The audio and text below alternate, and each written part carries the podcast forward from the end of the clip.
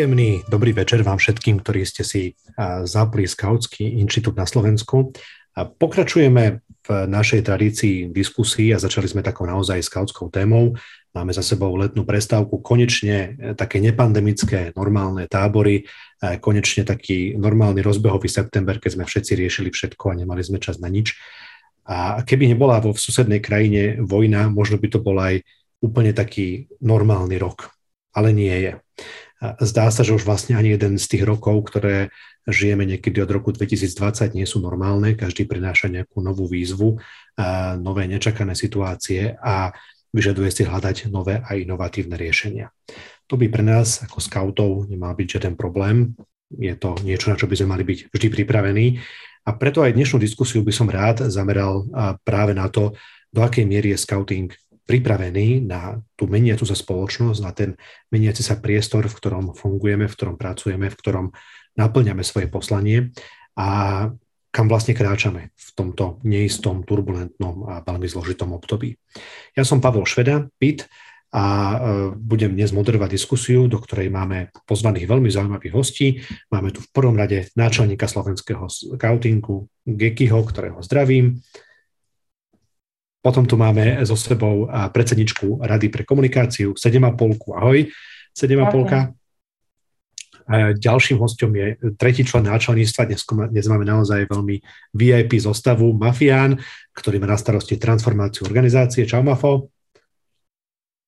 A štvrtým e, členom e, nášho panelu alebo našej diskusnej e, partie dnes večer je Člečo, ktorá je koordinátorka skautskej služby a keďže nie je možno tak notoricky známa ako všetci ostatní, dám jej potom trošku priestor aj na predstavenie. A poďme teda priamo k veci a ešte skôr ako začnem, povedal by som dôležitú vec, že samozrejme je tu priestor aj pre vás zapájať sa do debaty a nejakým spôsobom klásť otázky, interagovať. Budeme veľmi vďační a veľmi radi, keď sa budete pýtať. E, stačí, keď si zapnete slajdo a hashtag, ktorý treba napísať na položenie otázky je scouting. To je celé. Takže keď si dáte scouting, môžete, môžete klásť otázku a my ju potom veľmi radi zradíme do zoznamu tých otázok, ktoré budeme klásť, aby sme na ne mohli odpovedať. Tak poďme teraz eh, najmä k téme strategického plánu, alebo toho vlastne, ako na tom sme v, v plánovaní budúceho smerovania scoutingu. Gekon, poprosím ťa možno pár slovami, možno to už dneska znie tak zvláštne, že kedy vlastne vznikal ten strategický plán, čo možno také, to bude také trochu úsmevné, že čo boli vtedy tie hlavné témy alebo hlavné výzvy, s ktorými ste pracovali? A ako, akými všelijakými peripetiami, cestami, akým vývojom ten eh, strategický plán organizácie postupoval, až kým sme sa nedostali do dnešného dňa, teda v čase postpandemickom a vojnovom. Ideš. Ďakujem. Strategický plán, ktorý máme, bol veľmi ambiciózny, ako to už zvykne byť pri týchto strategických plánoch, ktoré si robíme. On bol na obdobie roku 2017 až 2023, teda že už sa naozaj blížime k jeho záveru, teda vznikol v roku 2017. A jeho hlavná ambícia bola, že budeme verejne známa organizácia Slovenský scouting, ktorá bude dobre fungovať a bude mať pozitívny imič a bude pozitívne vplyvať na mladých. Takže toto je taká naozaj široká, širok, široký pojem, celku široko nastavená vízia ono v základných líniách, ktoré sme vtedy nastavali, on ostal rovnaký, lebo tieto roky, týchto 6 rokov, my sme väčšinu našich síl investovali do nastavenia procesov, fungovania vo vnútri organizácie, aby sme sa pripravili dobre na krízy, ktoré prišli trošku skôr, ako by sme možno chceli, alebo na výzvy, ktoré sme chceli. A to je teda veľká výzva, je, že rast organizácie. To bude asi tá téma ďalšieho strategického plánu. A No, 2020 rok bol veľký zlomový, to bude historický rok kvôli tomu, že prišiel COVID. To úplne zmenilo plánovanie, úplne to zmenilo fungovanie aj národnej úrovne, aj všetky vlastne činnosti v oddieloch, aj veľká časť energie, ktorá bola pripravovaná na nejaké menšie ciele, tak sa úplne to muselo pre, pre, presmerovať. A potom do toho prišla Ukrajina a teraz do toho prišla a, inflácia skrz energetickou krízou. Takže Tie ciele sa menia, nie nejako výrazne, lebo za pochodu úplne tú stratégiu, že nemeníme, ale skôr sa prioritizujú. Že tie dôležité témy, ktoré sú hlavne výchova a hlavne nejaké procesy a komunikácia, tak tie sa držia. ale niektoré menšie sa popri tom nespravia. Spomínal si vlastne možno až takéto naivné obdobie, keď vlastne sa rozmýšľalo o tom, že čo sú tie najväčšie výzvy, pred ktorými organizácia stojí. Bola to rozpoznateľnosť organizácie. A ja ako človek, ktorý už nie je ako keby priamo veľmi aktívny v nejakom dobrovoľníckom rozmeru organizácie, musím povedať, že z pohľadu ako keby takého už trochu vonkajšieho diváka to, tá vizibilita scoutingu práve nečakane stúpla, že vlastne práve v spojitosti e, so scoutskou službou, práve v spojitosti s tým, ako scouting dokázal reagovať um, a s tým, ako dokázal vlastne túto obrovskú humanitárnu výzvu zvládnuť a ako ju dokázal uchopiť, uh, sa vlastne možno aj tak trochu nechtiac podarilo významne zvýšiť takú kredibilitu scoutingu, aj rozoznateľnosť tej značky, ale hlavne prestíž organizácie. Áno, Áno, to máš úplnú pravdu. To je vlastne to, čo som aj vravil, že niektoré tie veci v strategickom pláne sme museli cieľene vypustiť, ale povedať si, že toto už nezvládneme robiť. A aj keď začala Ukrajina, tak my sme zretí hneď prvý uh, deň volali s rediteľkou ústredia, že čo s tým ideme robiť a hneď sa skladal nejaký tím a už sme vedeli, že jarné plány, ktoré sme mali po covide, tak sa nenaplnia. Ale malo to ako tá investovaná energia mala fantastický dopad na, na nejakú visibilitu scoutingu spoločnosti, ale hlavne mala dopad na tú cieľnú pomoc, že tam sa spravil veľký kus dobrej práce, takže pri tých strategických otázkach vždy je, ako nedá sa mať všetko, takže museli sme to dať nejakú váhu a v tomto smere tie uh, dôležité, ale veľmi aj akutné problémy istotne prevážili. Absolútne súhlasím a, a musím povedať, že, že sám som bol ako človek, ktorý kedy si bol veľmi aktívny v scoutingu, nesmierne hrdý na to, ako ste to zvládli, ako to slovenský scouting dokázal. A iba poviem takú, možno takú anekdotu, že mám kolegyňu alebo veľmi dobrú kamarátku, ktorá v detstve nemala dobré spomienky na scouting, bola taká, taká zahorknutá, ale išla pracovať ako dobrovoľnička na hranicu a potom mi odtiaľ volala a povedala, že potom, čo videla, ako tam skauti fungujú a potom vlastne ako zažila tú skautskú službu v praxi a keď videla, ako sa vlastne ľudia z migračného úradu, z azylového centra, z cudzineckej policie, zo všetkých veľkých prestížnych organizácií svetových, UNHCR a, a Migračný fond a všetko možné chodia vlastne koordinovať so skautmi a chodia sa skautov pýtať, čo majú robiť, tak pochopila, že, že, skauti, že bez skautov by sa situácia ak zvládla, tak vo veľa horšom, e, horšej miere a, a, a vlastne, že jeden z dôvodov, prečo Slovensko zvládlo tie prvé dni tej migračnej krízy v nemalej miere, bolo práve zásluha scoutov. A to je obrovský rešpekt pre tú organizáciu.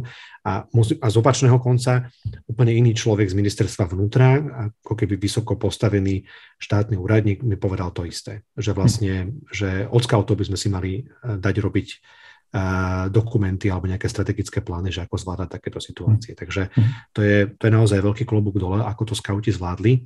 Um, ale uh, ako s tým, možno taká, taká zákernejšia otázka, že čo s tým imidžom teraz ako keby spravíme ďalej, že čo je tak, máme ten obrovský kapitál, ten morálny kredit, ktorý máme ako organizácia, najmä vlastne medzi partnermi v treťom sektore, ale aj na štátnej úrovni sme získali veľké uznanie, prestíž. Čo s tým ďalej? To, to, tam sú dve rieš, alebo dve nejaké cesty, ktorými sa budeme uberať, nebude to iba jedna. Uh, jedna je vytváranie stabilnejších partnerstiev. My sme sa tak smiali s riaditeľkou, čo bola Retina 3-4 mesiace bola na hranici priamo, tak vlastne ona za tie 4 roky vytvorila takú sieť vzťahov, ktoré sa bežne vytvárali, že, že, že 5 až 10 rokov, hej, že to bolo naozaj tak intenzívne, toľko ľudí sa tam premlelo a tak sa aktívne riešili veci. Takže jedna, jedna tá cesta je, že vytváranie dlhodobých partnerstiev a hľadanie spoluprác medzi nimi. To je, to je taká prvá, že čo sa dá využiť z toho. A druhá, lebo scouti boli viditeľní nie iba medzi inými organizáciami alebo štátnou správou, ale aj pri akože bežnej pomoci tým ľuďom. A, a to je, že my keď budeme nastaviť tú novú stratégiu a tá, tá začne už o, na ďalší rok by mala byť teda schválená, tomu sa dostaneme, tak uh, to bude podľa mňa rast, rast počtu skautov na Slovensku. Že um, ukázalo sa, že skauti vedia aktívne reagovať, sú nes, nesmierne proaktívni, uh, dokážu si zorganizovať veci vlastné, cudzie, uh, že neboja sa ísť do riešení. A toto je tak silná vec, že my ich potrebujeme mať viac ako 7800. Aktuálne nás približne toľko, my ich potrebujeme na Slovensku 12-15 tisíc príbehu najbližších 10 rokov aby keď prídu aj takéto krízy, a teda nejaká klimatická kríza, ktorá je stále tu a stále na ňu zabudáme, lebo sú také pálčivejšie tie krízy, tak tá istotne dobehne ešte výraznejšie. Takže tam potrebujeme mať viacej scoutov a na to využijeme ako keby tú tvár. Mm, super.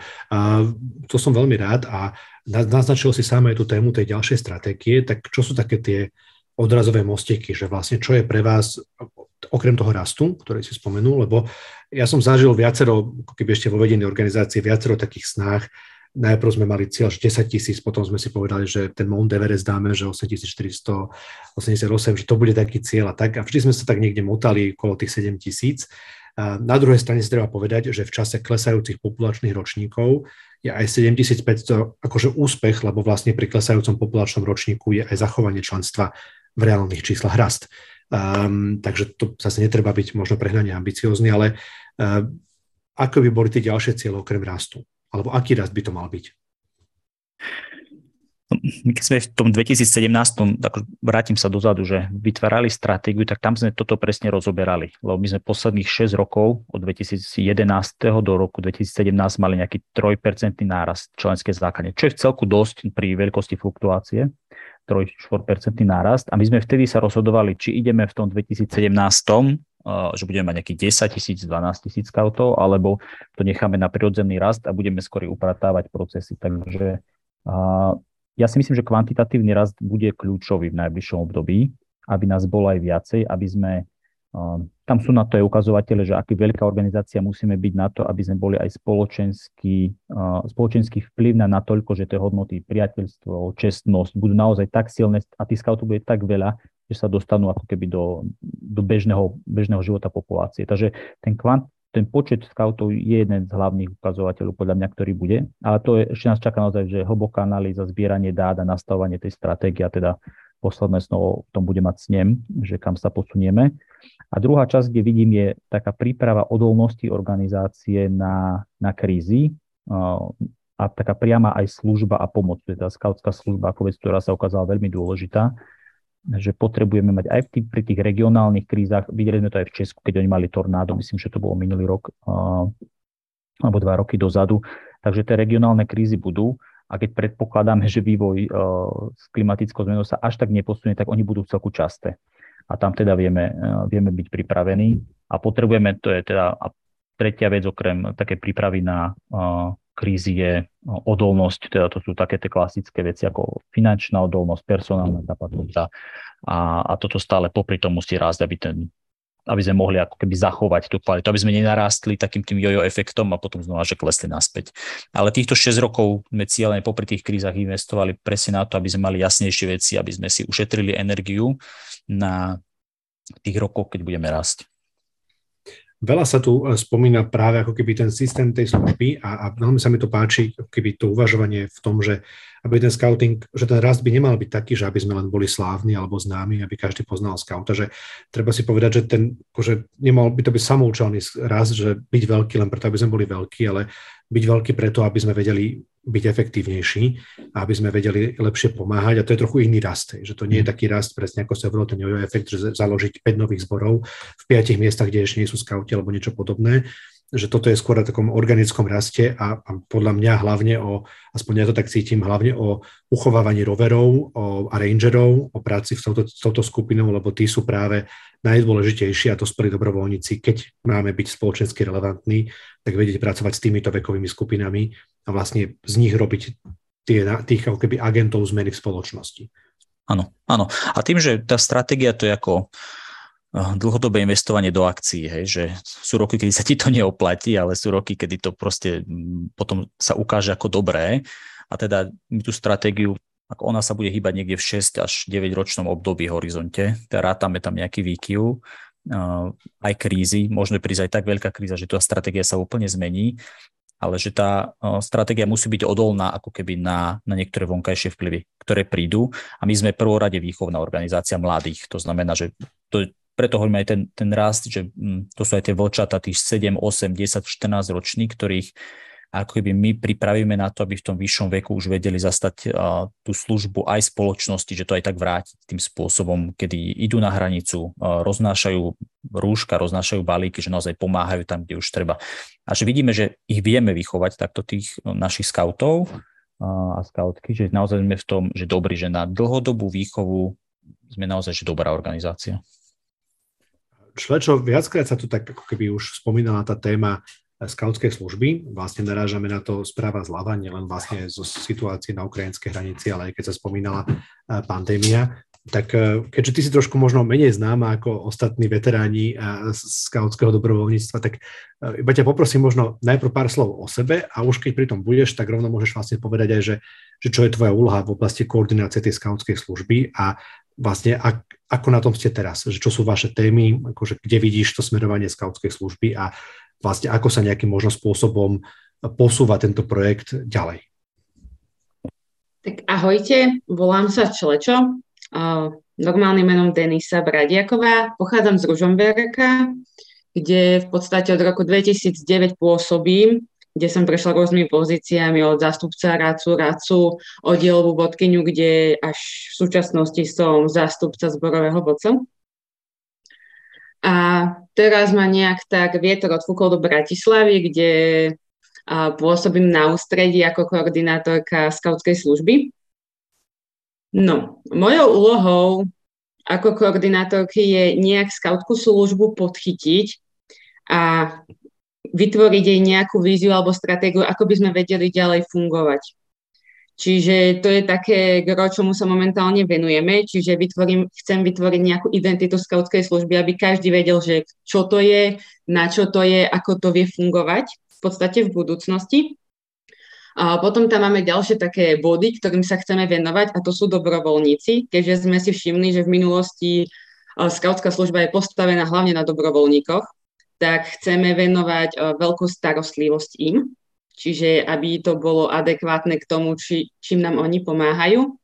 Čiže všetko sa bude týkať okolo dobrovoľníkov plus mať nejaké materiálno-technické zabezpečenie. A keď sme pri tomto, chceli by sme docieliť to, že skautská služba by sa mala uh, rovnať roveringu, čiže ponúkať uh, dospelým skautom nejakú možnosť, kde sa ešte oni môžu realizovať, keďže vo väčšine už nepôsobia vo svojich lokálnych zboroch. Čiže toto by bol taký pekný náš sen, ktorý by sme chceli docieliť.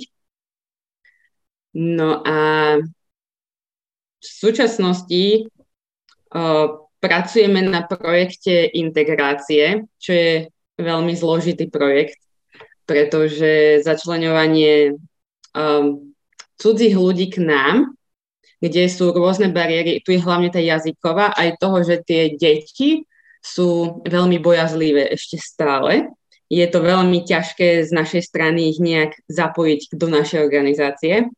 Čiže s týmto, toto je taký veľký projekt, ktorom, ktorému sa teraz venujeme, s tým, že sme začali posielať náborové plagáty už v Ukrajinčine. A v súčasnosti sa prekladajú všetky príručky, čo máme do ukrajinského jazyka. A ak sa podarí, budú bilingválne, že budú ukrajinsko-slovenské, že aby sme aj my ako činovníci vedeli s nimi pracovať, že nech to není pre nás úplne cudzie. Čiže momentálne sa to prekladá, bude to graficky spracované a budeme to ďalej distribuovať tým, čo to potrebujú.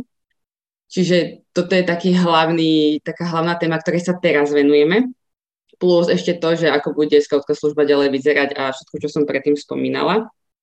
No a doteraz sme sa venovali takej veľkej téme, kde sme sa snažili taktiež už tie deti zapájať a integrovať k nám a, táborom, keďže leto bolo nedávno, tak boli na našom území také tri typy táborov, ktorých sa tieto deti zúčastnili. Jedno bolo to, že ukrajinské deti prišli do našich zborov táboriť. Tu sa zapojilo celkovo 9 detí a dva zbory, kde sme v podstate týmto deťom ponúkli také nazvem to, že štartovné baličky, aby sa im lepšie táborilo, predsa nie sme o, taký klasický tábor potrebujeme niečo špeciálne, tak sme im posielali balíčky, kde boli karimatky, spacáky, ešus, lyžice, batoh a podobné veci, aby proste ich to pôsobenie na tábore bolo oveľa jednoduchšie a aj tým zborom sme ponúkli nejakú finančnú kompenzáciu, že proste nikto není pre nich tak náročné. Potom bol ďalší typ tábora, ktorý sa konal vo zvolenie. Tam bolo 26 detí a bol to čisto ukrajinský tábor. Bol to denný tábor, kde deti chodili v podstate jeden týždeň a bol im pripravovaný program iba na nejakých 8 až 9 hodín a proste deti šli domov. A zatiaľ obidva tieto dva druhy táborov boli veľmi úspešné a deti sa z toho tešili.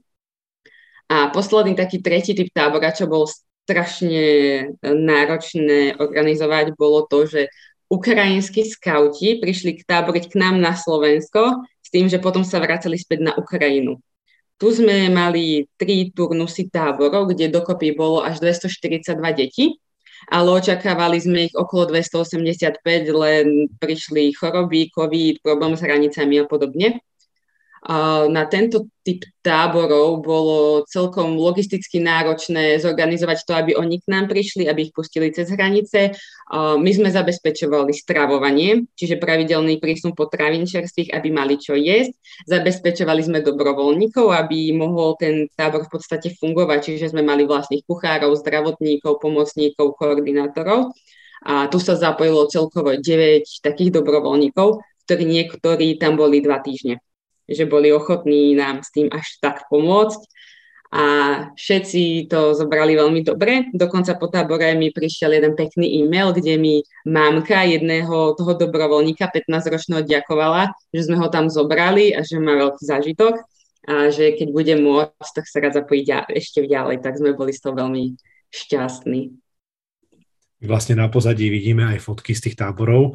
A, takže ďakujeme Frucovi za to, že to pustili. Ja to tu vidím na druhej obrazovke, by som to zabudol povedať. A, veľmi pekný projekt, musím povedať, že ako niekto, kto nejak finančne podporuje scouting, e, tak v skromnej miere ma to strašne zaujalo, tá možnosť vlastne e, prispieť na to a veľmi sa mi páčilo to, že slovenský scouting dokázal tak rýchlo prísť týmto konceptom, že to sa nezdá, ale vlastne vytvoriť keby jednak ten fundra- tú fundraisingovú schému a zároveň ho keby e, celé to know-how a, spustí ten proces vrátania logistiky a všetko, čo s tým súvisí v priebehu niekoľkých mesiacov. Je pre každého, kto to niekedy zažil, tak vie, že to je obrovská logistická úloha a, a veľmi sa mi to páčilo ako nápad a veľmi to ocenujem, že to bolo.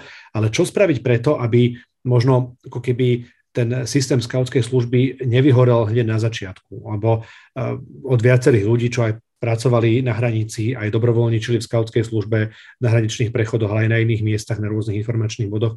Viem, že to sú akože veľmi krúšne chvíľky, je to častokrát na úkor v školy, vzdelávania, práce alebo niečoho iného. Um, je to taký, taká, taký nadoraz, ako sme všetci v roveringu a, a dobrovoľničení veľakrát zažili, ale možno, že čo robíte, alebo že aké mechanizmy uh, zavádzate do toho systému skautskej služby, aby bola imúnna voči tomu, voči vyhoreniu alebo voči možno tomu, že to prepálite. Že sa to vlastne, že sa príliš veľa ľudí unaví príliš rýchlo a vy, vyčerpá sa ten potenciál. No, teraz v podstate tieto dva roky boli také trošku náročné na tú skautskú službu, že v podstate ľudia sa zapájali, lebo všetko horelo a muselo to byť všetko rýchlo. S tým, že do budúcna by sme chceli zavádzať to, že sa chceme orientovať veľmi na dobrovoľníkov, čiže chceme ich motivovať. V súčasnosti im napríklad dávame motivačné balíčky nejaké, už sú to len také ďakovné balíčky, že ďakujem, že si tam bol, ozývame sa im, posielame im ďakovné listy. Čiže dávame im na vedomie to, že si vážime to, že oni boli ochotní nám venovať aspoň tých pár hodín času, nie nám, ale v podstate ľuďom, čo to potrebovali.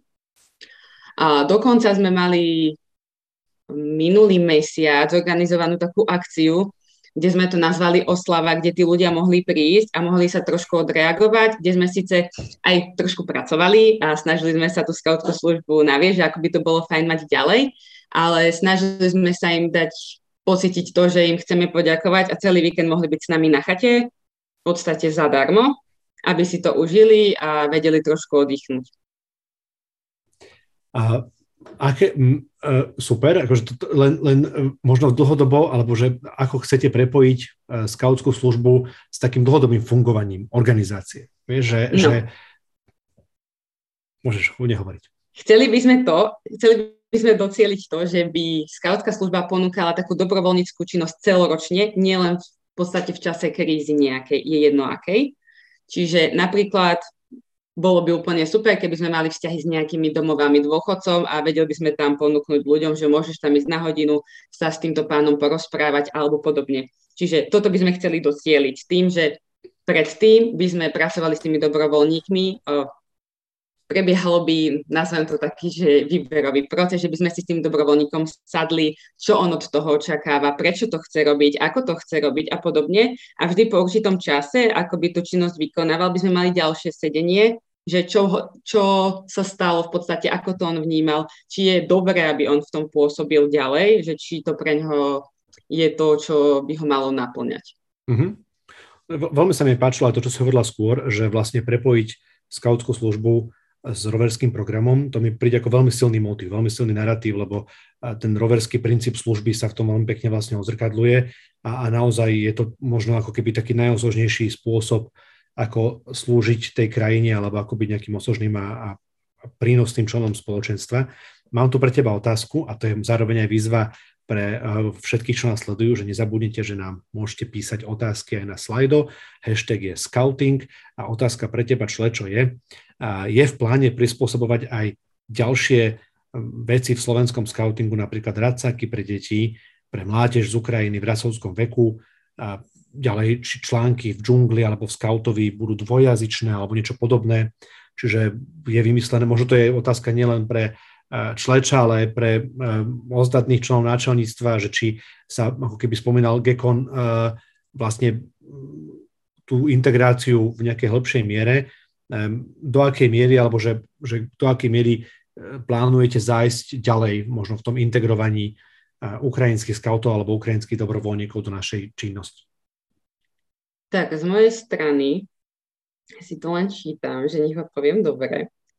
A momentálne pripravujeme školenie v podstate pre našich ľudí, aby vedeli, ako môžu pracovať s utečencami, aby im v podstate nejak neublížili, že aby to bolo pre nich vhodné.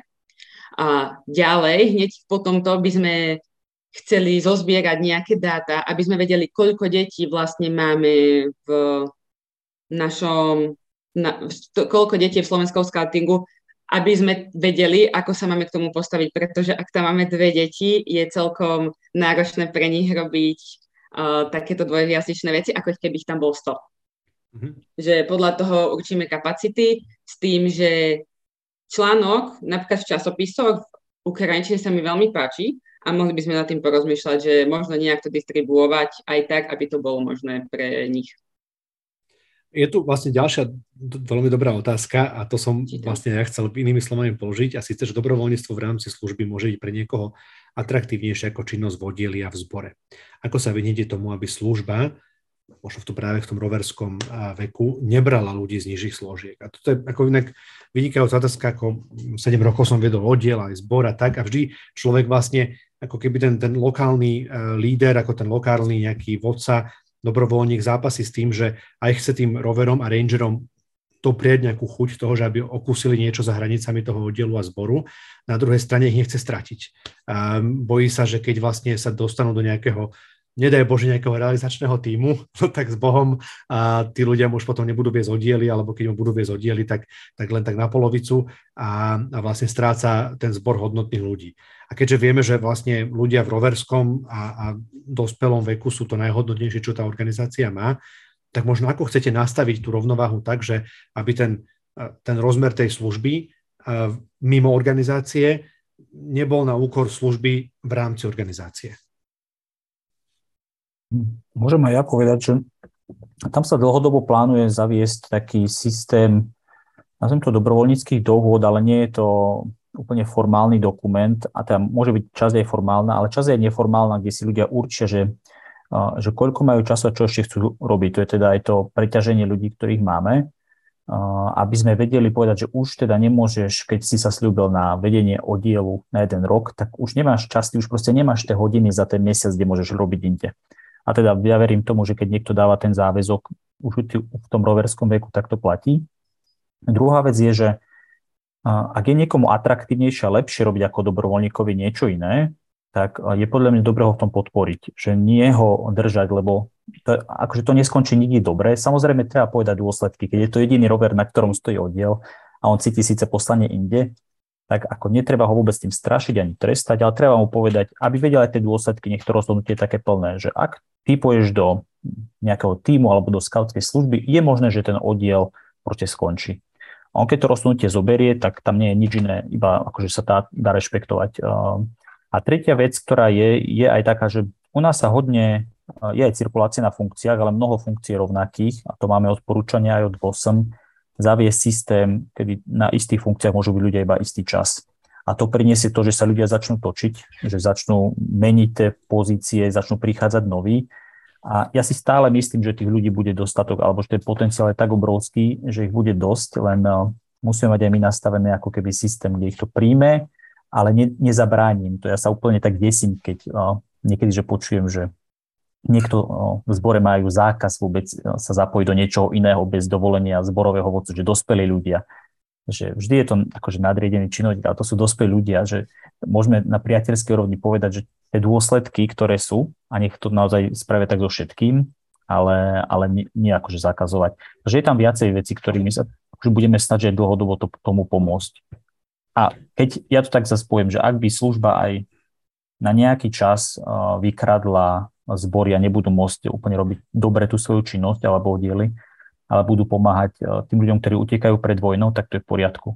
Že, že to je naozaj, že tá cena tam bude, lebo nedá sa robiť 100% program ako v roku 2018, keď bol, nebola kríza, bol blahobyt a teraz je po covide, nedá sa to robiť v rovnakej kvalite ale že stojí to za to, že tá obeta naozaj stojí za to pre tých ľudí, je to životne dôležité, takže tam si to musia potom aj ako zbory vodca bez, bez takého pocitu, že ten zbor musí zachraňovať a že proste nedá sa. Niekedy naozaj vieme tak, tak ťažké roky, že ten, ten zbor nebude tak kvalitný ako v 2018, ale spraví sa inde, inde veľa dobrá.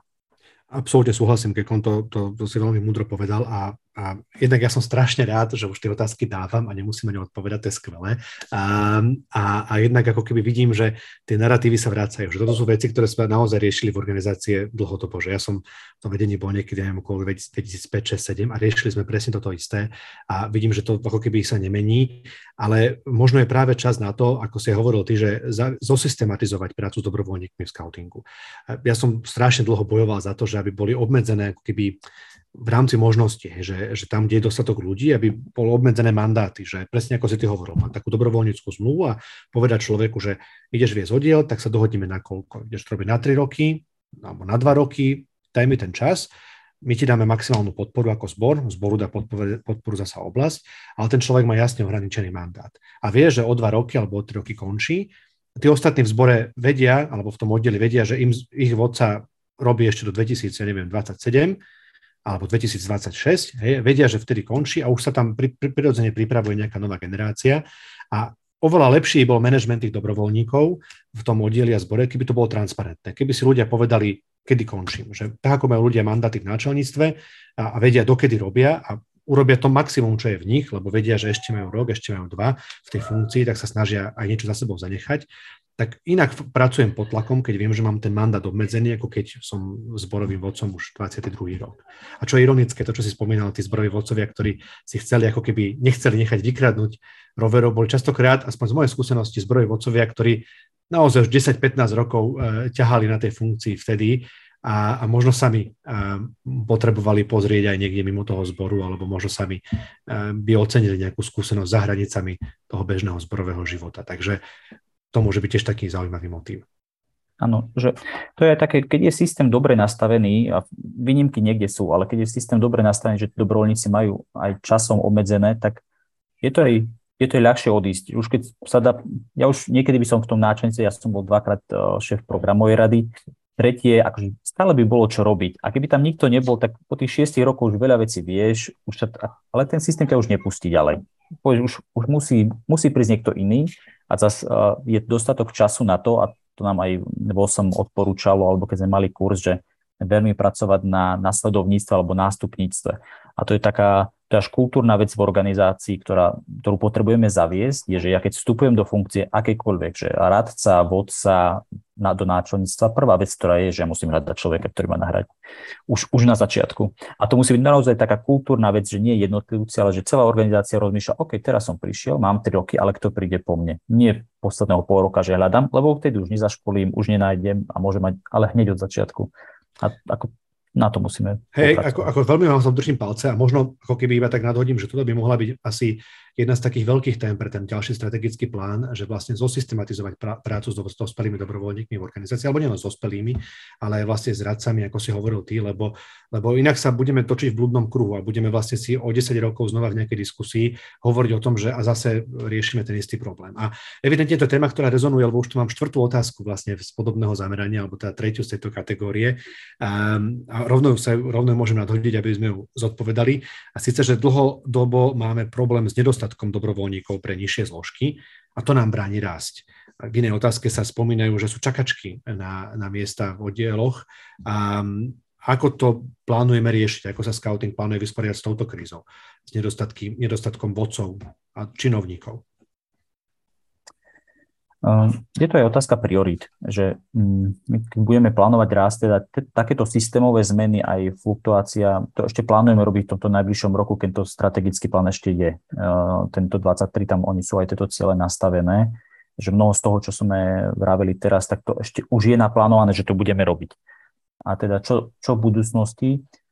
Že ideálny stav je, a my sme to už ako nadhodili, je, že naozaj každý región má, má človeka, zamestnanca ústria, ktorý, ktorý je v regionálny, ale pracovný, nie centrálny.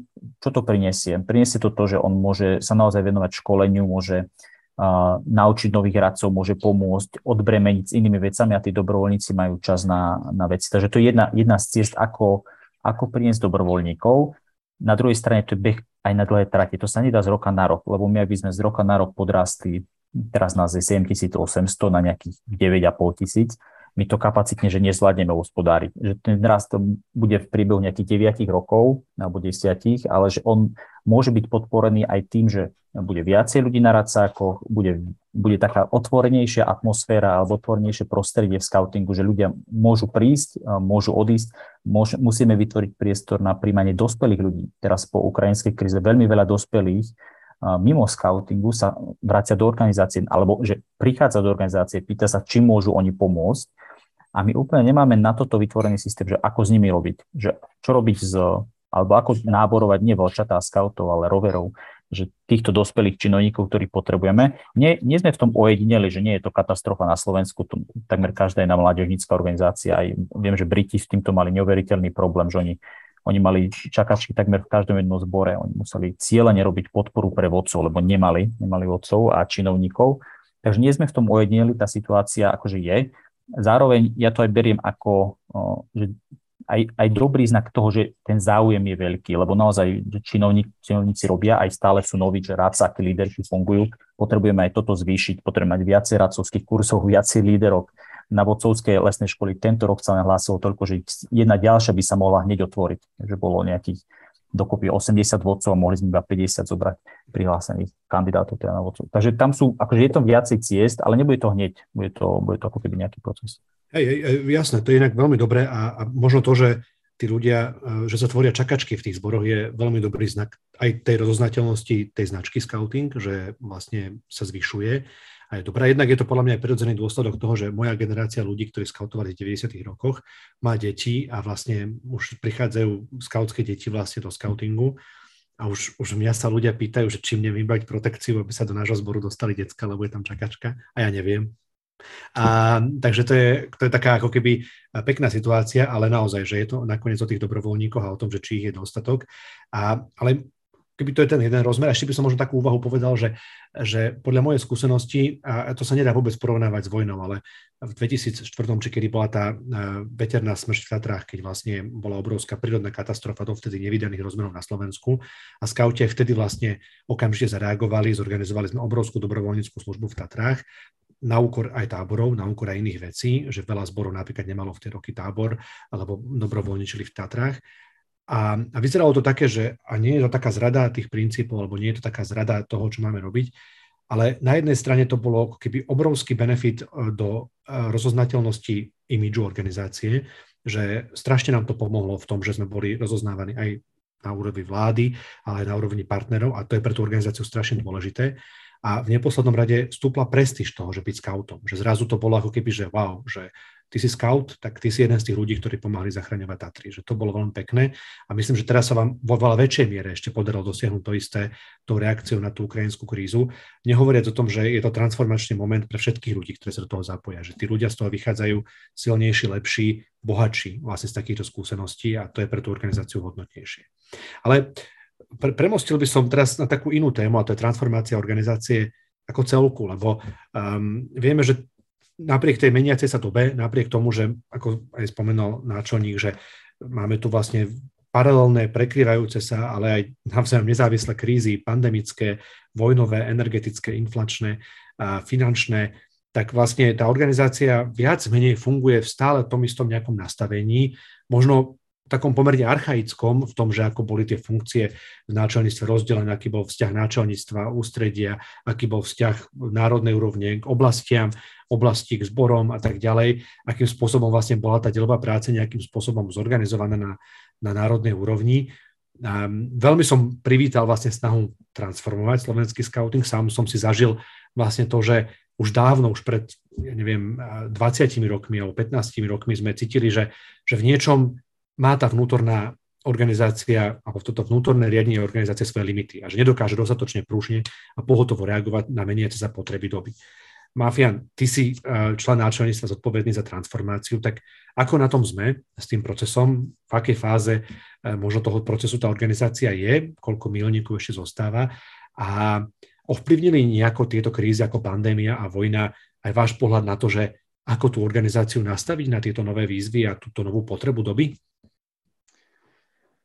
Skúsim teda odpovedať postupne. A začnem takými, povedal by som, že nutnejšími vecami a teda, že máme nastavené už niektoré procesy, ktoré sme predtým nemali nastavené a tým spôsobom o, sa vieme posunúť ďalej ako organizácia, čiže máme nastavené niektoré kompetencie alebo dokumenty.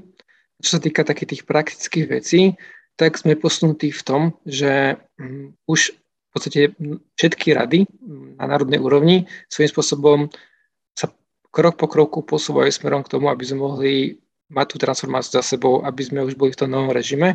Každá je na niekom inom o, stupienku, by som povedal. Niektoré už možno tak, že by zajtra mohli byť s ním a niektoré ešte potrebujú sa akoby tak lepšie na to pozrieť a zamakať, ako by bolo povedané. A čo sa týka o, toho, že či tieto krízy, ak si dobre na tú otázku, ovplyvnili tú transformáciu, niečo áno, by som povedal, že tá transformácia vznikla z toho, že sme, mali sme taký 8 kurz, aby som bol teda presný, a nám povedali, že naše náčenstvo je príliš operatívne a že robíme také veci, že sme takí, že toto robíme, ale neuvažujeme veľmi strategicky. A že to náčenstvo, to vedenie by malo riešiť stratégiu a strategicky myslieť. A že tieto krízy nám ukázali, že je dôležité, aby to vedenie malo také, že voľnejšie ruky a rozhodovalo, že čo teraz robiť, ako to, že naozaj uh, byť napríklad roznačné rúška, a to nehovorím, že ja som tiež roznačal tie rúška takto, ale ako člen náčlenstva, že mali by sme sa pozrieť na ten väčší obraz a vedieť urobiť dôležité rozhodnutia, konkrétne rozhodnutia. Jedný z takých dlhodobých problémov, ktoré podľa mňa máme e, v scoutingu, je vlastne keby, e, že častokrát na, na, na jednu funkciu kandiduje jeden človek na tej národnej úrovni a je to preto, že ho niekto strašne uprosil ak nie rovnocitovo nevydieral. Um, na to, aby sa do tej funkcie nechal nahovoriť. Ako viem, o čom hovorím. Uh, aj som bol ten vydieraný, aj som vydieral, takže za svoje éry. A, a je to trochu možno práve spojené s tým, čo si hovoril aj ty, že že to náčelníctvo na to, že aká je to organizácia 7 tisícová, je extrémne operatívne. A že naozaj, ako keby my sme za moje mali náčelníctva niekedy každý mesiac, niekedy každý druhý. Je to extrémne nápor na, na, na človeka ako dobrovoľníka. Ľudia si neuvedomujú, že to robí človek na úkor nielen voľného času a rodiny, ale častokrát aj na úkor svojho zboru a oddielu, na ktorom ešte stále záleží a ku ktorému má stále vzťah. A je to strašne náročné a presne tak, že my sme riešili ako keby strašne, a vy evidentne stále ešte riešite hrozne veľa tej operatívy a málo, to, málo tej stratégie, to, to, je, to je veľmi správne povedané. Slobujete si od toho možno ako keby aj e, väčší záujem o, o funkcii na národnej úrovni, možno také nejaké keby generačné oblanenie vedenia tej organizácie? Krátka odpovede, že áno, veríme, že bude mať viacej záujemcov a viac kandidátov na členov náčelníctva a aby som to akoby ešte možno dovysvetlil trochu, že v súčasnosti je ten stav taký, že takmer každý v náčelníctve má dve funkcie naraz. Že niekto je aj predseda programu rady napríklad, aj teda členom náčelníctva, teda strategický orgán. A tam minimálne si slúbime tú kvalitu, aby som trochu tam dal, že teraz sa môže stať, a povedzme sa aj stáva, že na niektorú funkciu, povedzme, že na programu radu kandidujú traja kvalitní ľudia, ale na nejakú inú funkciu, dám, že zahraničnú radu, keď som bol v zahraničnej rade, tak môžem tak trochu si robiť srandu z nej, že, kla, že kandiduje tak jeden naozaj citovo vydelený človek, že a tá kvalita tam môže byť nižšia. A stane sa to, že je zvolený jeden kvalitný do, za programu radu a za tú zahraničnú je ten jeden, ktorý tam bol nejakým spôsobom dotlačený. No a čo sa stane po transformácii, je to, že budeme mať náčelníka samostatne voleného a 6 členov náčelníctva a bude to 6 členov náčelníctva, že nebudú to, že na každú pozíciu môže kandidovať niekto iný, a teraz môže kandidovať, že dajme tomu, že 10 ľudí na člena náčelníctva a tí šiesti najkvalitnejší, veríme teda, že budú zvolení tí najkvalitnejší, tak tí budú zvolení do tohto náčelníctva. A to môže spôsobiť aj to, ako si sa pýtal na tú obmenu, že niektorí ľudia si povedia, že fú, že aj by som chcel niečo strategicky robiť, pomôcť tej organizácii, ale ten program, že no nevím sa v tom. A teraz vedia tí ľudia ísť s tým, že chcú strategicky pomôcť organizácia, robíte strategické rozhodnutia a už tam nejaká tá bariéra odpadne. A k tomu správne rozumiem, tak vlastne tam proces transformácie trvá do najbližšieho snemu a vlastne už najbližší snem volí keby už do toho nového, to, nového setupu, ako si práve spomínal. Čiže náčelníka plus 6 ľudí. Taká je vízia, že uh, musí to sem schváliť. Momentálne stav taký, že máme v stanovách zadefinované, že kto je člen náčelníctva, a teda sú to predsedovia rád tých konkrétnych a náčelník. A tý, prvý krok bude, že musíme zmeniť túto vec v stanovách a potom môžeme mať aj tie voľby tak, ako by sme ich chceli mať. Aha, okay, čiže nasneme krok 1 zmeniť stanovy, krok 2 podľa nových stanov už vlastne prebehne voľba nového, nového vedenia organizácie. Áno. OK. A ešte taká jedna otázka, možno taká strategickejšia.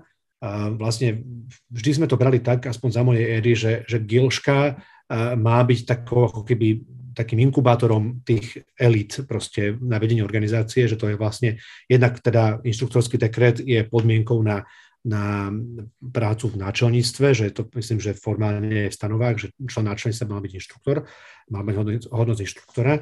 Um, rozmýšľate nad tým, že vlastne tak, ako sa mení aj a transformuje uh, slovenský scouting z pohľadu riadenia, bude sa nejako meniť alebo adaptovať aj ten systém výchovy a prípravy tých elít alebo toho, toho nejakého vedenia tej organizácie? Môžem začať a keď podľa mňa to plní, tým, že sa pohybuje viac okolo tej gilšky, že v súčasnosti je to nastavené tak, že je to odporúčané, alebo také, poviem som, že áno, odporúčané dobré slovo, že človek, ktorý ide do náčinstva alebo nejakú národnú úroveň, tak mal by mať za sebou gilšku, alebo mal byť inštruktorom. A podľa mňa už by som nechal Gekyho, že ako to môže byť ďalej. Hej, ale u nás môže byť zvolený do náčleníctva kto, teda aj, to, aj radový člen bez akéhokoľvek hodnosti môže byť náčelník, že sme v tomto veľmi že otvorení ako organizácie.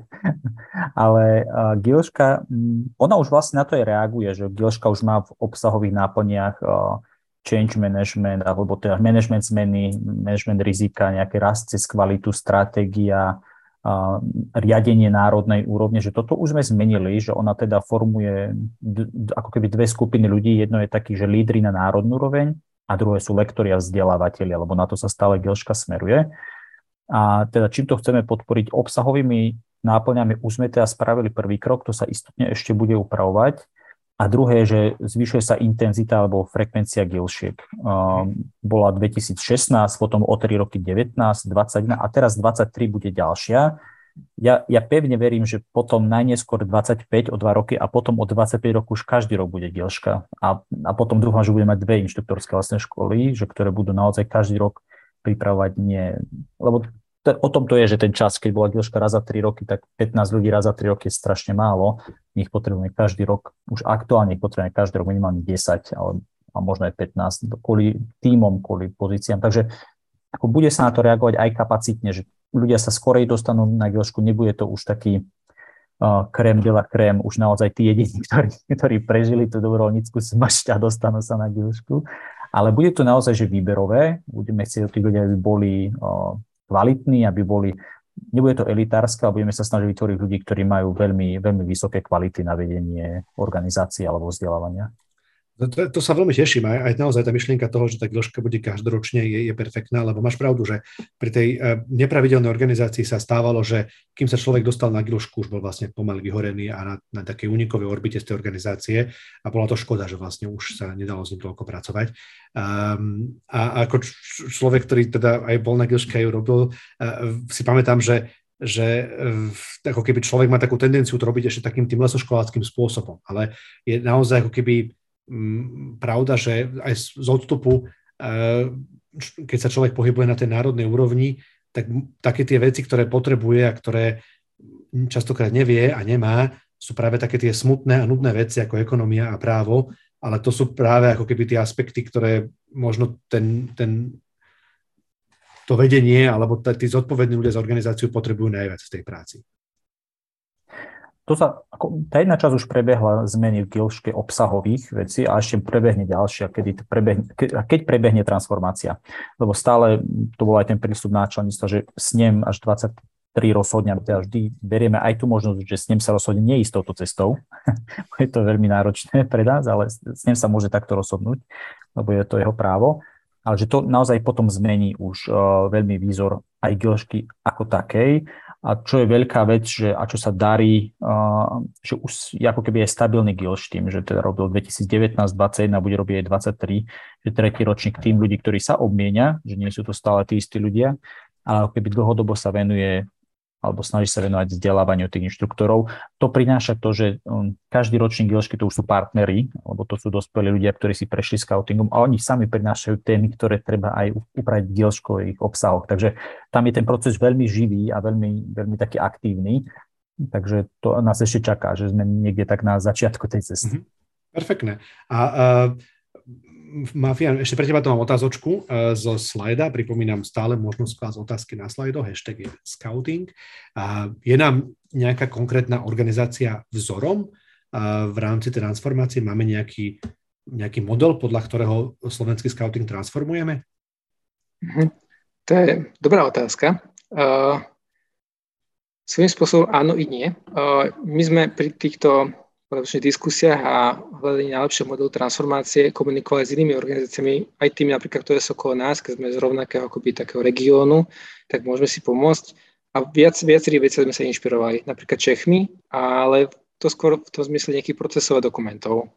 Čo sa týka hierarchie, je to oveľa náročnejšie, ale hierarchia je tá vec, ktorú všetci vidíme, že kto je tá člen náčelníctva, lebo tak my, aj mnohé iné organizácie majú také tie svoje špecifika a často majú tam že majú tam tiež také tie operatívy, o, napríklad s maďarskými scoutmi sa tam rozprávali, oni sú na tom žiaľ bolo ešte horšie ako my v tomto, že ako veľmi operatívni sú na národnej úrovni a tiež plánujú nejakú zmenu.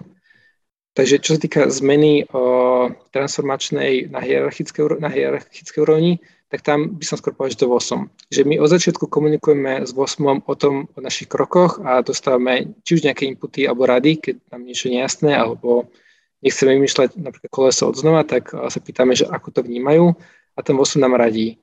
A v tomto by som povedal, že tá inšpirácia je či už tej regionálnej alebo o, svetovej úrovne, že aj na tej regionálnej sa volí nejaký počet členov náčelníctva a tí niečo síce koordinujú, ale nemajú tie konkrétne funkcie, že sú predstavmi nejakej rady.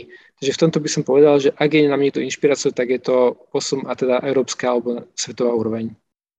Super, ďakujem pekne. A poďme e, k, k 7,5. Um, Katka doteraz veľmi trpezlivo čakala na svoju chvíľu, ale na, prirodzene to nadvezuje na, celú diskusiu, ktorú sme dnes mali. Ak by som si trochu pomohol aj tým, čo hovoril Gekon, že s ním to môže a nemusí schváliť. A teda zo vlastnej skúsenosti viem, že skautský snem je veľmi nevyspytateľné zviera, ktoré akože má rôzne nálady a rôzne vrtochy. A, tak e, spomenul som si na to práve preto, keď sa začalo hovoriť o zmene vizuálnej identity. Ja som zažil niekoľko ako keby takýchto procesov, už to hovorím ako taký old scout, vlastne už aj som. A, a viem, že je to niečo, čo um, organizácia um, na čo je veľmi citlivá. Že to je ako keby taká vec, ktorá sa pomerne berie vážne, reakcie na to zvyknú byť veľmi emotívne, tak e, ako na tom sme s tou, ja, mali sme o tom aj debatu tu na Skautskom inštitúte, inak môžem vám vlastne odporučiť nájsť, nájsť si v našom archíve videí diskusiu aj e, so 7,5 aj s Permím e, sme mali debatu o vizuálnej identite a o tom, že ako scouting má komunikovať e, v, v 21. storočí vizuálne a, a ako si má budovať nejakú značku. Um, tam sa dozviete určite viac, ale teraz aspoň stručne 7,5, tak ako na tom sme a prečo tú identitu vizuálnu potrebujeme zmeniť a kde v tomto procese zmeny sa nachádzame? Uh-huh. Uh, možno len na marko toho, že si hovoril, že snem je nevyspytateľný alebo tak. Uh, ja si myslím, že a, áno, ľudia sú nevyspytateľní v prípade, že na nich hodíte nejakú zmenu z momentu na moment a mnohí sa, možno to poznáte na sebe, odolávajú tým zmenám, pokiaľ sa majú v nejakom strese rozhodnúť e, pre variantu A, B alebo C a vtedy radšej pri tom starom, ako to je, je to lepšie. Preto si myslím, že na členstvo, alebo tak ako, že ako organizácia sme sa v tomto pohli a prinášame teby s dostatočným predstihom na to, aby sme uh, informovali vopred a, a diskutovali, otvorili ten priestor a, a tak pripravili ľudí na nejaké zmeny, ktoré prídu. To už čo týka transformácií, alebo teraz debatujeme o strategickom pláne ešte nevytvorený, že už sa proste otvára tá téma. Tak si myslím, že zodpovedná príprava je to, čo e, sa vyplatí a to platí aj ten projekt na projekt zmeny vizuálnej identity, ktorý vlastne riešime od intenzívne vlastne od od toho zvolenia, e, kedy som bola do, vošla do tejto predsedníckej stoličky a vlastne začal 2020 januárom 2021 e, februári odštartoval vlastne e, prieskum verejnej mienky, ktorý bol aj takým spúšťačom vôbec toho, že áno, potrebujeme zapracovať na značke scoutingu ako takej a vizuálna identita je jedným z aspektov značiek. My sme ľudia vizuálni, 80% akože vnímame očami a, a určite si zapamätáme viac toho, čo vidíme, než ako čo počujeme, alebo to potrebujeme zažiť. A takže ten prieskum verejnej mienky organizovaný v tom začiatku je jedným z dôvodom, prečo robíme aj tento projekt, lebo tam sme zistili, že tá, tej našej značke chýba nejaký atribút, e, jasná charakteristika, nespájajú si ľudia s žiadnou alebo veľmi neutrálnymi emóciami. Samozrejme už po tomto už po tomto aj po skautskej službe a podobne, samozrejme to povedomie stúpa, ale um, máme ešte čo robiť. Takže to je jedným z dôvodov, prečo robíme tento projekt. Ehm, ďalším vlastne z dôvodov je, že sme sa zaviazali v tom aj v strategickom pláne, že vytvoríme akoby jednotný, jednotné pravidlá a jednotnú prezentáciu scoutingu ako takej. Nemyslím jednotnú, že teraz všetky zbory budú CTR, CTRLV a všetko presne ako má byť, ale dať tej komunikácii jednotnú líniu, aby rodič v Bratislave, takisto ako v Rimavskej sobote alebo niekde, vedel, či je to scouting. Možno my žijeme v možno v takej bubline, že rozoznávajú zbor, rozoznávajú oddiel a tak. Samozrejme, už keď ten rodič zapojený do scoutingu, alebo to dieťa už to bude rozoznávať. Ale my tu máme uh, 800 tisíc detí vo veku 5 až 18 rokov. Keď som vlastne, keď sme robili stratégiu o značke, tak sme si zbierali data, to sú z data zo štatistického úradu z roku 2019. Máme tu 800 tisíc detí, ktoré o scoutingu možno aj nepachlo, nepozná, takže ten potenciál je obrovský a oni asi nevedia v tomto bode, ich možno nezaujíma tá štruktúra. Tak skauti sú v meste a skauti vždy sa vyjadrujú s týmto pojmom. Čiže um, potrebujeme dať tomu scoutingu jednotú líniu, aby ten rodič naprieč celým Slovenskom proste vedeli, o čo ide, čo je scouting a, a možno nie so sebou to kľúčové slovko uh, spojené so scoutingom a taktiež, aby sa dostali na ten, na ten top shopping list tých aktivít, keď sa rozhodujú v septembri, kam dať dieťa, na basketbal, na, na klavír. Samozrejme, to sú všetko validné validné zručnosti do života, ale ak hľadajú možno niečo komplexnejšie, niečo, kde sa rozvíjajú po všetkých oblasti, tak scouting je správna voľba. Takže preskum verejnej mienky, nejednotnosť a, a možno také zjednotenie tej komunikácie. Z praktického hľadiska tretím dôvodom bolo, že my, slovenský scouting alebo zbory, nemajú zapísané niekde nejaké pravidla komunikácie, takže to je ten jednotný brand. A ešte by som spomenula z tých dôvodov, prečo to robíme, je to zastaralosť ako keby tej vizuálnej identity v digitálnom priestore. Um, našim cieľom nie je vytvoriť niečo trendy, niečo, čo to bude rok, dva, nejaký 3D, 3D grafiku, niečo cool. Čo by bolo v na tento moment, ale vieme, že tie grafické trendy sa menia z roka na rok a my potrebujeme vytvoriť niečo stabilné, drhotovacie, moderné, čo ale vydrží ten digitálny priestor, sociálne siete a bude to výborne vyzerať aj na malom pere a bude to vyzerať aj výborne aj na veľkom baneri, ktorý bude niekde vycapený, že tu je napríklad skautská služba, tu má svoj dom skautský, e, slovenský skauting a podobne. Čiže taká možno zastaralosť identity voči akože tomu digitálnemu napredovaniu. A, áno. Povedz chude. A si sa pýtal na ten súčasný stav, tak um, musím povedať, že vlastne od začiatku aj náčelníctvo bolo veľmi, máme, bolo zapojené do tohto procesu od tvorby stratégie značky cez písanie zadania pre kreatívne agentúry, my musíme pracovať totiž to s dobrou odborníkmi, pretože my máme jedného dobrovoľníka v rade predsedu a máme jedného tajomníka rady pre komunikácie. Máme nejakých dobrovoľníkov v rade, ale tento projekt je tak veľký, že samoz ani kapacity na to nemáme, čiže máme odborníkov na našej strane, a ktoré nám to pomáhajú manažovať a teda uh, načne ste informované o tomto celom procese a takisto uh, vydávali sme aj články od toho, už keď sme vedeli, alebo informovali sme priebežne o tomto stave aj interné publikum formou článkov v časopisoch alebo na, na webe. A naša posledná taká väčšia aktivita uh, boli brand webináre, kde sme internému, vybranému internému publiku, takým činovníkom v funkciách, ukázali už vizuálnu identitu, lebo my už máme ten taký návrh um, na stole.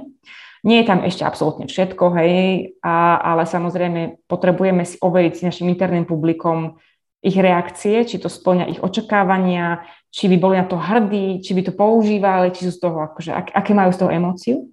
A to sme robili aj na podnet uh, aj na podnet toho, ako k tomu pristupovali uh, britskí skauti a aj nejaké know-how sme si brali z Junaka. Britskí skauti testovali svoju um, vizuálnu identitu a logo ako také na vzorke 7 tisíc ľudí a my sme si vraveli, že akože ak, ak nechceme prežiť infarktové stavy v ten deň spustenia, my potrebujeme zistiť nálady v organizácii a, a naozaj získať ich podporu, lebo bez podpory nižších organizačných zložiek e, niečo spovedať a teraz to používajte, to bude viesť iba k tomu, čo sa stalo v roku 2019, kedy sa zavrhla, uh, zavrhlo logo, ktoré sme už mali. V roku 2002, keď sa zavrhlo celý vizuál drahý, ktorý sa tiež Dokonca. urobil. Takže to sa, tieto situácie opakujú evidentne v organizácii.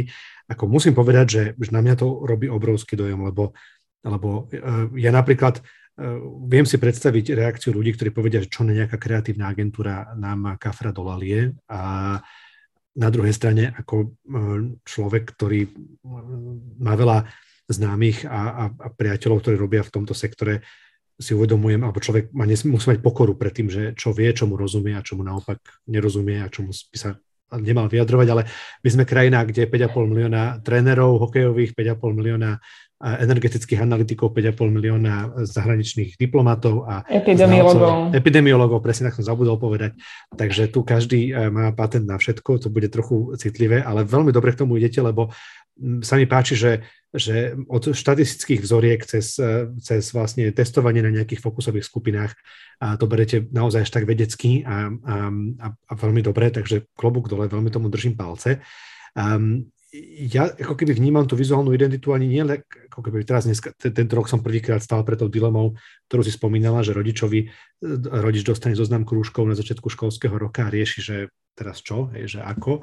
Um, ale uh, pre mňa ako keby tá, tá vizuálna identita organizácie uh, nie je až taká ako keby v tom, že či sa tam, či sa tam zapíšem alebo nezapíšem, či tam dám alebo nedám svoje dieťa, ale primárne je o tom, že či si dám mikinu skautskú, alebo nedám mikinu uh, do školy. A ja mám šťastie, že v našom zbore akože je partička grafických dizajnerov a ja keď si dám skautskú mikinu na fakultu, tak moji študenti mi povedia, že cool mikina. A to mi povedia moji študenti o 20 rokov odo mňa mladší, tak si hovorím, že dobrá mikina. Že keď vám akože pochvália eh, o generáciu mladší ľudia skautskú mikinu s laliou cez celý chrbát skoro, um, tak je to dobre nadizajnovaná mikina. A možno takto nejak vnímam ako keby aj tú vizuálnu identitu nielen z pohľadu mikiny, ale že ten logo a ten, tá vizuálna ako keby značka komunikuje, že kto sme, čo sme a, a že, že nie sme organizácia, ktorá beha po lesoch loví bobrikov a býva v stanoch, lebo to sme, ale nie sme z 19. storočia, ale že sme proste moderná dynamická organizácia, ktorá toto všetko robí, ale moderne a dynamicky. A, a to mi príde ako keby tá podstatná časť, že, že vlastne to podporuje všetky tie veci, ktoré hovoril Gekon o tej rastúcej organizácii um, a o tej rozoznateľnej organizácii a zároveň možno aj to, čo čiastočne hovoril Mafián, uh, o tej organizácii, ktorá je transformovaná, ktorá je aktualizovaná alebo adaptovaná na potreby ktoré, ktoré my teraz, ktorým čelíme ako, ako spoločnosť, aj mm. možno civilizácia vôbec. Ako to bude prebiehať v praxi? Vlastne, keď pre, predstavíme ten, ten scenár, že otestujete, dobre to dopadne, vyberiete, predstavíte na sneme, čo ďalej? Tu ťa popravím. My nebudeme vizuálnu identitu predstavovať na sneme, lebo... To je možno veľmi dobré rozhodnutie inak. v podstate, lebo je to taká, je to vizuálna identita organizácie Slovenský scouting a nakoľko tam ani neprebehnú zmeny v zásahu do ľalie, pretože podstatná informácia je, že my si scoutskú ľaliu tak, ako je definovaná v stanovách, samozrejme nechávame a budeme ju používať v špecifických prípadoch. Čím jej chceme vzdať ten hold a punc, lebo sa nám už stáva, že ju začíname tak trošku znásilňovať na tie naše rôzne aplikácie a na mikiny a na, snažíme sa ju dostať od e, malého, malého favikonu cez proste veľký banner. Čiže e, na ľali, už samozrejme ponecháme a definujeme jej jasné použitie, pričom logo a celú vizuálnu identiku ako takú predstavíme plán v apríli, lebo ešte mám pred sebou dlhší implementačný proces. A ten implementačný proces bude v sebe zahrňať to, že uh, pre nižšie organizačné zložky bude pripravené akoby online brand centrum, kde si budú môcť čerpať um, uh, zdroje a budú mať aj taký malý ako keby takú malú pomôcku alebo guideline, ako implementovať značku po spust- hodinu po spustení, týždeň po spustení alebo dva týždne po spustení, bude tam prichystaná nejaká séria, aby s tým nemali nejak, nejaké problémy. Čiže toto budeme sa snažiť tak uh, sa inšpirovať takým nejakým akože jasným procesom. A um, vlastne k dispozícii bude taký brand manuál alebo manuál používania značky, kde bude jasne používané, čo môžu, čo nemôžu. Samozrejme, my na ústredí alebo národná úroveň bude mať možno takú profi verziu a, a nižším organizačným zložkám sa to tak nejak laickejšie, jednoduchšie budeme snažiť vysvetliť čo a ako. Čiže na tom implementačnom procese práve robíme a my na ďalšie zasadnutie by sme mali proste asi sa rozhodnúť, že, že koncept, ktorým ideme, ktorý sme si overili na brand webinároch, či je správny, či ho schváľujeme a nie. Ešte možno by som povedala, že tak um, napriek tomu, ako mám rada tento projekt a koľko akože na tom robíme, musím sa zmieriť s tým, že nie každý bude súhlasiť, uh, nie každý bude nadšený z toho možno, čo uvidí. Zatiaľ sú nálady celkom pozitívne, ale napríklad logo bude vždy citlivá téma Takže a, a môže sa stať, že spätná väzba adresovaná z brand webinárov, nie všetky spätné väzby sa stretnú, akože my sme sa všetkými spätnými väzbami zaoberali a skú, vyskúšali si ich, hej? Že, že keby sme to robili tak, ako by to bolo, aké sú práv proti. A možno ostaneme pri tom koncepte, ktorý sme predstavovali, budú tam úpravy, ale nie až takého rozmeru, ako by možno niekto čakal, lebo máme za, tom aj, máme, máme za tým aj odborníkov, ktorí odporúčajú niečo jedno, potom sme si to vyskúšali a potom uh, zistíme, že čo je lepšie a čo horšie, že, uh, že treba veriť tomu procesu, že nerobíme to na kolene, uh, trávime na tom veľa, veľa času a na tento projekt sme si aj vyfundraizovali veľmi značný objem peňazí a treba si uvedomiť ešte aj ten finančný limit, že samozrejme to logo by mohlo byť ešte väčší, alebo vizuálna identita ešte väčší wow efekt a uh, že to vás zmetie z nôh, ale my na to skrátka proste. a, akože veľmi sa mi páči, sa ma polka, že, že o tej téme hovoríš s takou vášňou, ale s takou pokorou. To sa mi veľmi páči. Veľmi tomu držím palce. Máme tu dve otázky. Jedna je, tri otázky. Jedna je, e, čo sú tie špecifické použitia lalie, lebo to chápem, že to je taká tá no. citlivá téma, tak ak môžeš stručne. Uh, Chápe sa tým napríklad uh, použitie ľalie na vlajkách, uh, použitie ľalie, napríklad niekto má v domovenke, uh, použitie ľalie na dekrétoch, vyznamenaniach, a oceneniach, takých dokumentoch organizácie, hej. Takže to sú tie špeciálne... Ako oficiálny a, znak organizácie zostane vlastne. Áno, a samozrejme na ľalia v sľubovom odznaku ostáva, hej, že to, uh-huh. to, to nemeníme. Takže uh-huh. uh, logo má slú, slúžiť na uh, každodennú uh, a každodenné používanie a do, na marketingové účely. Uh-huh. Dobre. V Junákovi uh, mali zložky nižšie asi prístup k design manuále aj v programe Canva. Chystáte niečo také aj u nás? Uh, áno, zvažujeme túto možnosť, máme je požiadané. Uh, ešte to idem, ideme to testovať, nepoviem, že úplne áno, lebo tým, že samozrejme my uložíme niektoré veci, uh, budem sa snažiť pre, pripraviť to zodpovedne a možno aj nejaké dizajny v kanve, ale ešte nemáme rozhodnuté, nakoľko a kde to bude prístupné, lebo ako je tam extrémne veľa možností, ako tam primiešať všetko ostatné, že mhm. ešte nemáme oskúšané tú premium verziu, že čo všetko budú môcť robiť, pridávať a nepridávať. Čiže áno, riešime akože licencie a budeme to testovať. Uh-huh. A posledná otázka k tebe. Kto je cieľovou skupinou zmeny loga a vizuálu? Skauti, verejnosť? Je to verejnosť, je to, to primárne rodičia a potom sú to, nakoľko my tu rozprávame o tom, že nám chýbajú dospelí v scoutingu, je to, bude to cieľené aj na mladých, ľudí, ktorí by sa možno aj atraktívnymi vizuálmi mali šancu akože zapojiť, lebo nám chýbajú tí vodcovia, aby sme mohli naberať aj tie malé deti. Čiže bude to zamerané na, na rodičov, na tú generáciu, ktorá by mohla viesť tie družiny, takže ten rangerský, roverský vek a samozrejme atraktívne aj pre, aj pre, tie, aj pre tých skautský vek, čiže verejnosť nie, nie úplne interná.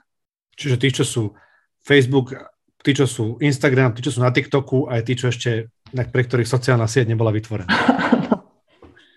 Dobre, a pripomínam ešte, máme posledných pár minút diskusie, pokojne nám môžete položiť otázky cez um, Slido, hashtag scouting, zatiaľ ste boli pomerne aktívni a otázok nebolo málo. A ja mám takú jednu otázku, možno to sa týka najviacerých z vás a vrátim sa ešte k tomu, čo Člečo hovorila na začiatku, aj, aj Gekon vlastne a zaznelo to, rezonovalo to viackrát o integrácii e, ukrajinských detí a vlastne odidencov z Ukrajiny do slovenského scoutingu. Um, keď sa človek pozerá na rôzne e, sociologické prieskumy, uh, tak je niekedy prekvapený, aké sú postoje slovenskej populácie k vojne a, a k tomu vlastne, že ako, ako keby ako vnímame Ukrajincov na území Slovenska.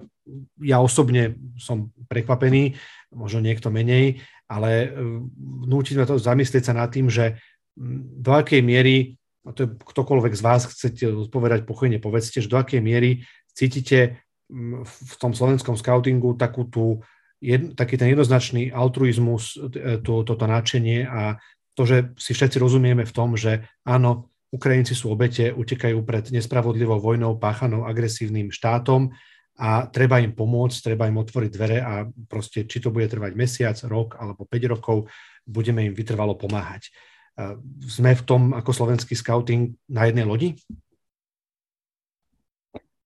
Nie. Uh, bohužiaľ, že nie. Že my nemáme priemernú vzorku populácie v organizácii ako členskú základňu.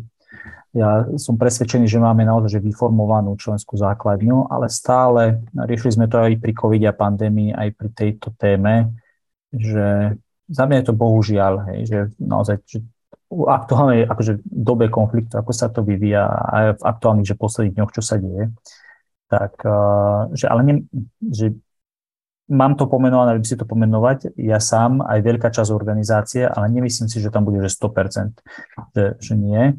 Je to asi silnejšie, alebo tá jednota je väčšia ako pri covide. Pri covide to bolo naozaj, eh, naozaj viacej variabilné v rámci organizácie.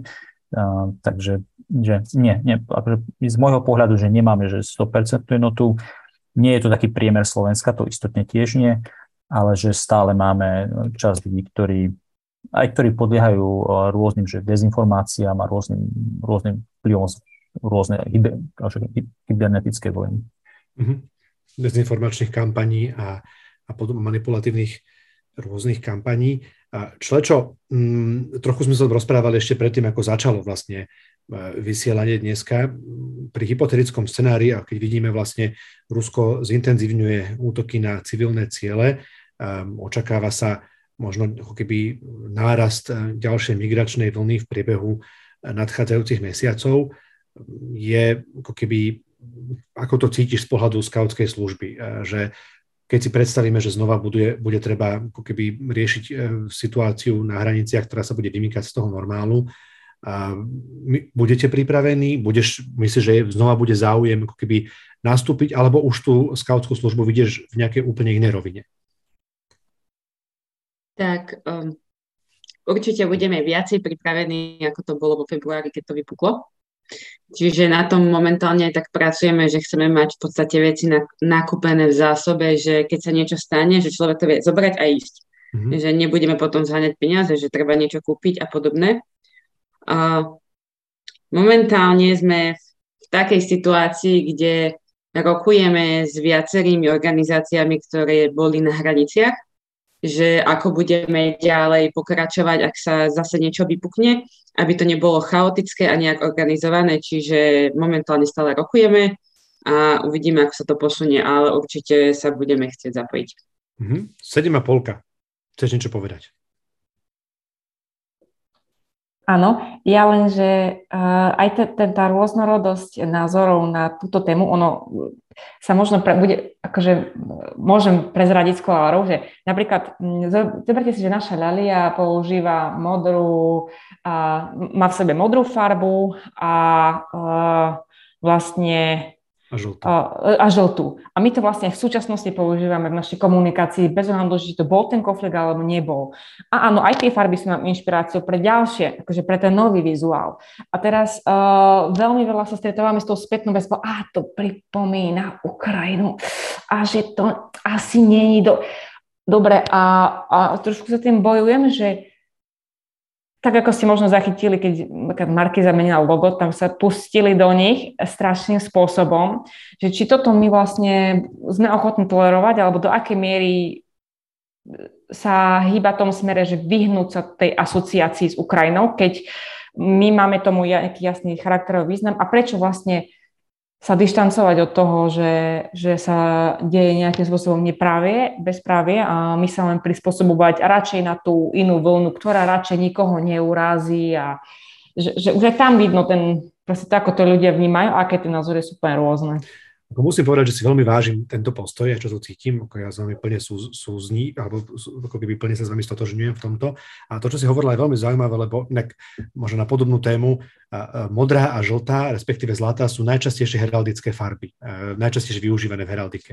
A nie je náhoda, že väčšina slovenských miest ich má v erboch, alebo teda v mestských farbách doteraz si to nikto nevšimol, ale vlastne ako náhle vypukol uh, konflikt v susednej krajine, kde ako ešte raz je, že mne to príde ako pomerne jednoduchá matematika, že niekto je obeď a niekto je agresor, tak zrazu nám vadí, že mestskí policajti majú žltú a modrú, zrazu nám vadí, že ich auta sú žlté a modré, zrazu nám vadí, že mestská vlajka pred mestským úradom je žltá a modrá a vlastne všade vidíme ako keby, uh, všade, všade vidíme tú Ukrajinu aj naozaj aj tam, kde nie je. A tam, kde by sme ho mali vidieť, tak tam ju nevidíme. Tak je to taký paradox.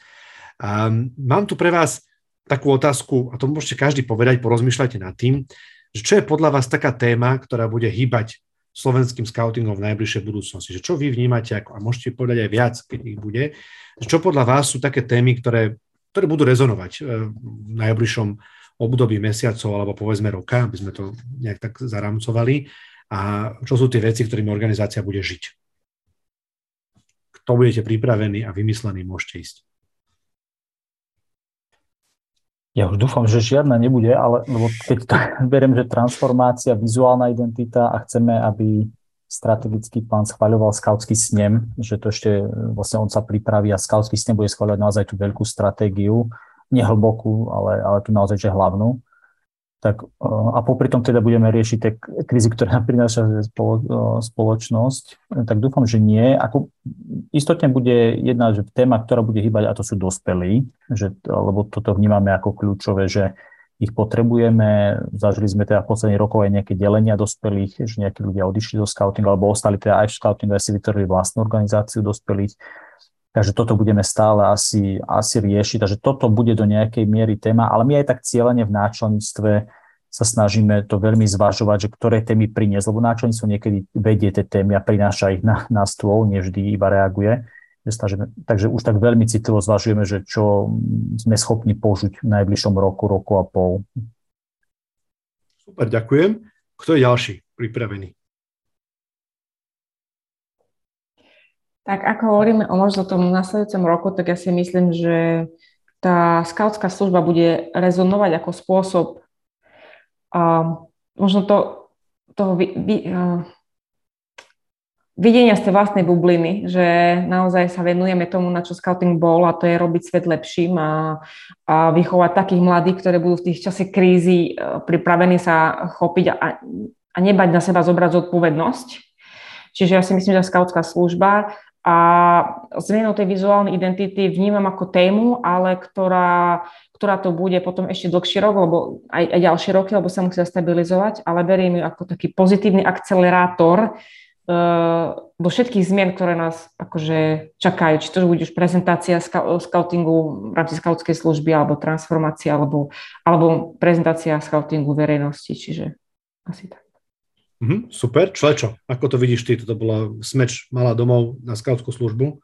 Tak ja to vidím, že u nás to bude asi to, ako uchytíme tú skautskú službu, ako to budeme ponúkať ďalej tým dospelým ľuďom, to dobrovoľníctvo, že asi toto je také, bude to najviac. A Mafian? Teda mimo tej transformácie a uh, zmeny uh, pred manuálu, tak uh, povedal by som vzdelávanie, tým, že chceme rásť, tak budeme určite musieť vzdelávať nových dobrovoľníkov, nových činovníkov. Aj pri tej Ukrajine, keď budeme mať nejakých uh, viac a viac detí ukrajinských, tak to je jedna vec. A druhá je v tomto aj diverzita a že a to nehovorím iba o Ukrajincoch, ale že keď sa pozrieme na našu organizáciu, tak je tam veľa takých prázdnych miest, či už geografických, alebo nejakých kultúrnych, alebo sociálno-ekonomických. A týchto ľudí budeme sa snažiť prizývať do scoutingu, aby sme mu aj spoločne s nimi mohli robiť ten svet lepším. Takže toto je podľa mňa tá druhá téma. Perfektné. Každý z vás si trošku spomenul tú svoju tému a aj nejaké iné, takže to je výborné, že sledujete aj tie iné trendy. Ja vám všetkým veľmi pekne ďakujem za váš čas, ďakujem aj našim divákom, ktorí nám posielali otázky a, a za pomerne živú diskusiu. Veľmi ma to pekne vtiahlo znova do toho skautského diania a, a veľmi som cítil takú energiu, nadšenie a, a napriek tomu, že teda už ste otrlí harcovníci, ktorí už sú mnoho rokov vedení organizácie, tak stále máte tú iskru, stále vás to baví, stále z vás cítim to, to nasadenie a ten elán a to sa mi strašne páči. Takže e, aspoň ja si z toho odnášam pocit, že v týchto veľmi ťažkých časoch a takých nelahkých um, je tá organizácia naozaj v veľmi dobrých a motivovaných rukách. A povedzme si na rovinu, že nie je frajerina robiť svet lepším v 2018 frajerina je robiť svet lepší v 20., 21. a 22. a Boh vie, čo prinesú tie ďalšie roky. A, takže držím vám veľmi pekne, veľmi palce, veľmi pekne vám ďakujem za váš čas a, a pevne verím, že ste nabili tým elánom a energiou, teda nielen mňa, ale aj našich divákov. A vám ostatným Poprosím vás, ak ste na slajde, ešte si tam kliknite hore, dá sa tam vyplniť taký dotazníček, taký dotazník, aby sme trošku viac zistili o tom, že ako sa vám páčil tento podcast alebo toto vysielanie. Môžete nám povedať, ako hodnotíte diskusiu, čo sa vám páčilo, čo nepáčilo, odkiaľ ste sa o nás dozvedeli. Odporúčame vám sledovať potom aj facebookovú stránku Skautského inštitútu a prípadne, keď budete mať slivý večer, pozrieť si nejaké z diskusí, ktoré sme už robili v minulosti na rôzne témy, aj s Gekonom, aj s 7,5 a mnohými ďalšími hostiami. Ďakujem vám všetkým veľmi pekne, najmä našim hostom, ale aj vám ostatným a prajem vám pekný večer. Pekný večer. Ahojte. Ahojte.